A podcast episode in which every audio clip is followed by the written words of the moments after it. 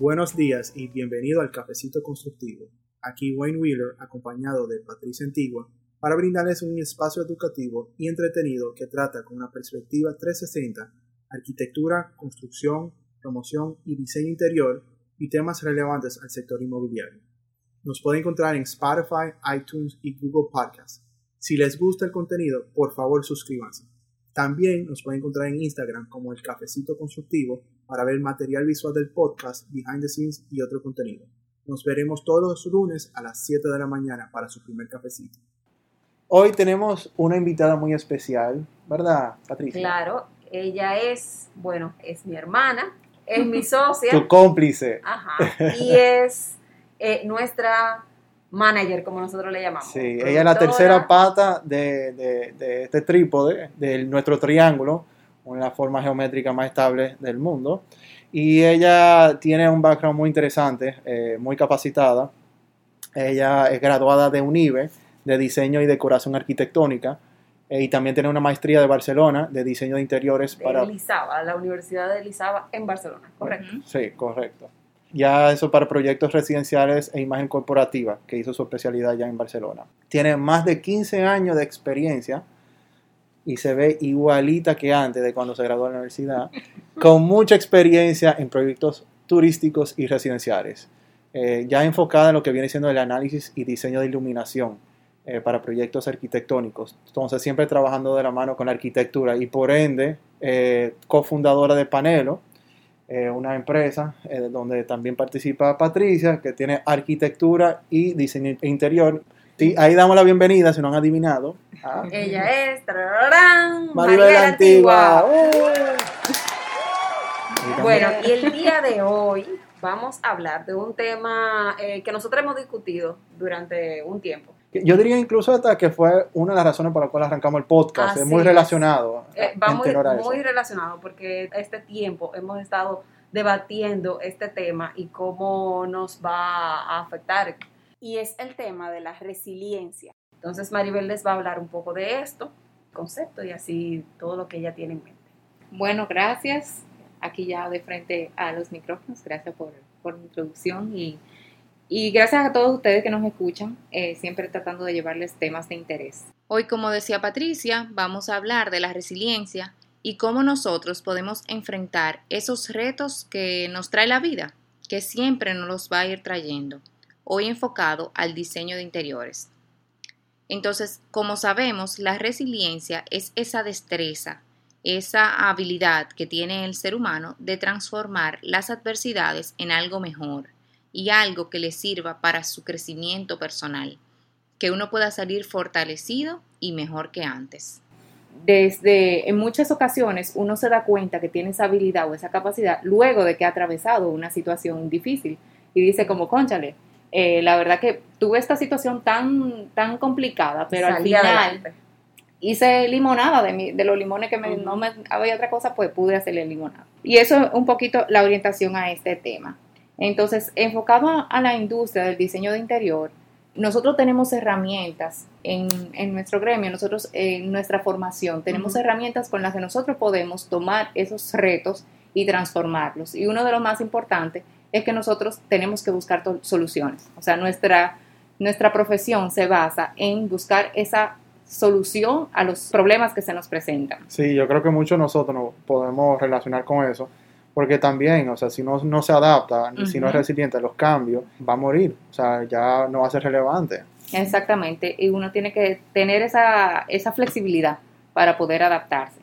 Y bueno, pues nosotros podemos eso, resolver problemas, buscar soluciones. Lo más común en, en, un proyecto de diseño interior es que tengamos un inconveniente y que tengamos que buscar una solución. Y principalmente en la ejecución. En la ejecución y en todo. O sea, una distribución, el cliente te llega, mira, yo tengo este espacio y tengo que hacer algo y bueno, tú tienes que buscar soluciones a los problemas que te están planteando como requisito del proyecto. Sí, porque al fin y al cabo el papel aguanta lo que sea. Exactamente, pero al final de cuentas algo que sea funcional, que sea estético, pues conlleva un, desarrollo importante. De los temas que han surgido es el que nosotros hemos podido descubrir ciertos gaps eh, básicamente cuáles son esas oportunidades que tenemos en la industria de mejorar, o sea, cosas que quizás se hacían de una forma y el mismo tiempo que estamos viviendo, que es el enfoque de hoy, de ver cómo en esta situación del COVID nosotros hemos podido quizá sacar algo mejor. Entonces, cuando tú te refieres a gaps, tú, quieres decir los retos que pudieran enfrentar ya el gremio. Exactamente, y cosas que quizás por la costumbre de hacer las cosas como solíamos hacerlas,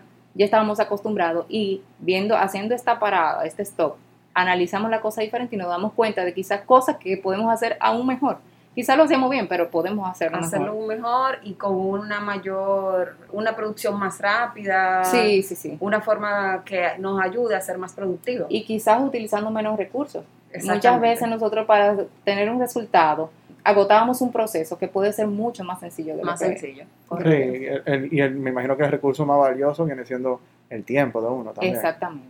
Y cuéntame un ching, ¿cuáles son los retos que, que ya con el COVID estamos comenzando a descubrir que existen dentro del gremio? Bueno, por ejemplo, con esta situación particular, uno de los más importantes ha sido la ejecución en obra. Todo lo que es supervisión en obra, el manejo de talleres. Nosotros solemos trabajar talleres de forma simultánea para poder tener un tiempo récord, por decirlo así, de entregas, y eso se ha visto afectado con esta situación. O sea, nosotros lo que podíamos hacer quizá en una semana se ha multiplicado. Entonces, ¿Talleres te refieres como a los subcontratistas? En a los subcontratistas, por ejemplo, que banistería, pintura, albañilería, cosas que quizás se pueden hacer eh, a la misma vez. Ahora mismo no se puede porque tenemos que mantener un distanciamiento social, tenemos que tener no muchas personas en un mismo espacio, aún con todo el protocolo, porque tenemos un protocolo de uso de todos los elementos que ya todos conocemos, pero aparte de eso reduce también el tema del horario que nos afecta porque tenemos que hacer tareas de forma que todo el personal pueda salir a una hora prudente para llegar a sus hogares. Me imagino también que, que hay un desafío con respecto a la administración de la torre, porque no como arquitectura o construcción, tú vienes ya cuando el edificio está ocupado o en, eh, ya estando en la mayoría en la mayoría de los casos sí y hay, una gran coordinación no solamente con tu equipo sino también con los administradores del edificio y también los, vecinos porque la entrada y salida no es tan fluida sino que además de los horarios me imagino que hay un sinnúmero de requisitos eh, quizás utiliza otro ascensor ah, eh, ya el lisaje en la fachada de la el edificio no es permitido. exacto, y, todo, todo para que fluya. También hay muchas personas que no quieren que en su proyecto, en su edificio, haya mucho movimiento de personas y con un proyecto pues eso se dificulta. También depende mucho si el proyecto está habitado o si no está habitado, que ahí también son cosas que se van complicando un poquito más. Cuando no están habitados es mucho más sencillo. Pero entiendo que son cosas que nos estamos adaptando y van creando como un, un precedente a lo que se va a seguir haciendo. Aún fuera de esta situación, entiendo que vamos teniendo un precedente de cómo hacer las cosas de forma eficiente, en menos tiempo, eh, y que podamos como que unir los diferentes talleres. Los diferentes talleres.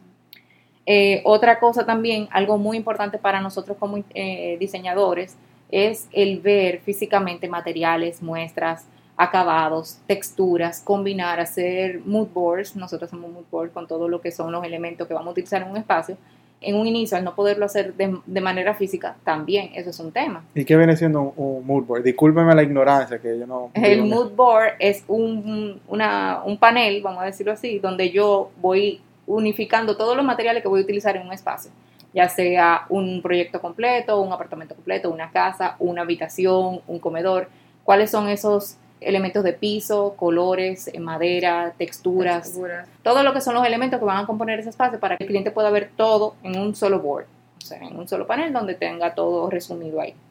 Y eso es muy importante verlo físico. Entonces, cosas como lo cómo se hacen ahora, pues con el tema de higienización, o sea, todas las muestras se solicitan a cada uno de los contratistas, se higieniza todo muy bien y para presentarlo a un cliente se, se embala en wrap, se pone en papel plástico y de forma que llegue de manera segura. Ah, pues llegan a su propia casa, o sea, no, no van a. Ese es otro tema, no, como no estamos teniendo reuniones presenciales, nosotros tenemos que hacer los envíos a, la, a los clientes de ese board. Entonces, por ejemplo, yo puedo tener una reunión contigo, como eh, presentándote un proyecto eh, de manera virtual, y te digo, en la mañana del día siguiente tú vas a recibir el board que te estoy presentando de forma digital para que tú veas todo lo que estamos hablando y me lo apruebes eh, en base a la reunión que hemos tenido. Entonces, esas son parte de las cosas que han cambiado. Que antes era un poquito más, más rápido, o sea, sencillamente uno se reunía, veía todas las muestras con el cliente y ahí mismo se decidía si ese va o ese no va y ya, era más rápido. Otro tema es que nosotros somos una industria social. no lo podemos, eso es algo que va con, con nosotros y es que somos de ir a tiendas, de ver lo que hay nuevo, de asistir a eventos, lanzamientos, ferias. Y, y por eso nosotros nos mantenemos siempre en ese, en ese círculo de, de, comunicación con, con todas las personas y con todos los suplidores. Entonces, eso también se ha visto afectado. Ya, nosotros no, nos nutrimos de esa interacción con los demás y con los, las personas del gremio. Entonces, eso ahora mismo se ha visto comprometido, que tenemos que hacerlo de, de manera virtual. Claro, eso incluso entiendo que ha traído una cierta desconexión con las los tiendas, con los suplidores, porque generalmente te mandaban invitaciones, que si para el Día de las Madres, para y para eh, lanzamiento de líneas para nuevas. lanzamiento de líneas nuevas. Una marca que tiene una línea nueva de mobiliario y no es lo mismo invitar a hacer una actividad donde vamos todos, lo vemos, compartimos. Charlas también, conversatorios de ah, temas diferentes. No solamente con eh, proveedores, sino también con otras personas dentro del gremio. Exactamente. Tú bien social y ya no se están viendo la cara. Exactamente. Y eso es un reto también para los mismos suplidores, las tiendas, que ellos puedan reinventarse en este momento. En ese sentido, yo, yo siento que muchos también han crecido en el tema virtual, que muchos han crecido a ofrecer sus productos con, en sus páginas web, que nosotros quizás estábamos en pañales. Definitivamente. y veo ahora muchas de las tiendas que, ok, eh, ya no están viniendo los clientes por la situación que estamos viviendo, ¿cómo yo voy a superar esta, eh, esto y voy a seguir ofreciéndole mi producto? Exactamente. y eso es lo que están haciendo muchos de ellos, tratar de buscarle la vuelta y ver de qué forma sí pueden llegar y mantener ese mercado activo. y con delivery, todo, todo ahora con delivery. Porque yo está siendo resiliente. Exactamente, exactamente. Sacando algo bueno de todo esto. Y definitivamente el, el hacer que todas las empresas se hagan un poquito más amigables con lo virtual, porque para serles honestas, sencillamente todo el mundo era resistente a eso. Ah, tú quieres ver un mueble. Ven aquí. Ven aquí a verlo.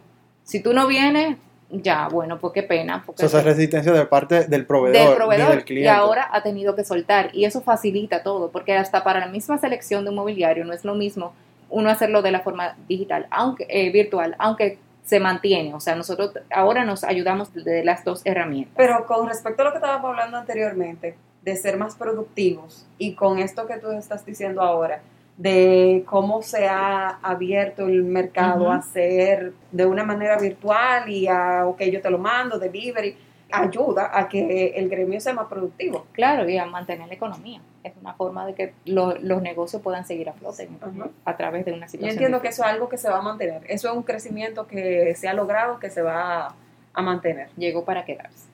Y otro también es el trabajo en equipo. Nosotros estamos acostumbrados en taller a trabajar diseñando los proyectos con equipo, o sea, hacer lluvia de ideas, comentar, trabajar unidos y eso es otro de los retos que nos ha surgido. En algunos casos hemos tenido que trabajar remoto, trabajar a distancia, muchas reuniones virtuales y eso también es uno de los retos que hemos tenido. Le buscamos la vuelta, claro, pero que estábamos acostumbrados a ese contacto físico y ahora estamos utilizando esta, esta nueva. Entonces, bueno, nuevas prácticas que nosotros, aparte de estas ya mencionadas, hemos estado y seguimos implementando, es esa conexión entre las personas de nuestro gremio. O sea, nosotros ahora intentamos o trabajamos de forma que podamos ser una sola voz, aprender del que es conocedor de un tema y tratar de hacer de la industria una más fuerte, no siendo quizás encerrado en uno, sino abierto a estar en contacto con los demás.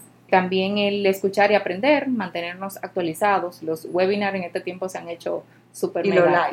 Uno pudiera decir que ya está más fácil, uno ponerse al día porque la abundancia de información eh, eh, a través de, Instagram, Facebook y todos los Y de todo, de, de muchísimas empresas están a la distancia de un clic. Incluso entidades de Estados Unidos como la ACID, la Asociación de Terroristas, hemos podido mantenernos en contacto aún en esta situación. Hacemos, asistimos a webinars, hacemos conexiones y sabemos, porque esto no es algo que nada más lo estamos viviendo aquí en República Dominicana, lo estamos viviendo todos. Entonces, lo mismo que están viviendo ellos, lo podemos compartir y bueno, uno se entera un poquito de todo lo que hay, lo que está sobre la mesa. Y eso me imagino que te, te brinda una oportunidad a aquellas personas que no tienen los recursos para ir a estos sitios, pero sí tiene la, la sed, la gana de, aprender y poder superarse. Definitivamente, como yo digo, está a ley de un clic. O sea, nada más hay que tener la actitud de uno querer buscar, buscar y aprender de lo que uno de lo que a uno le gusta porque sencillamente es uno tratar de siempre innovarse y buscar cómo crecer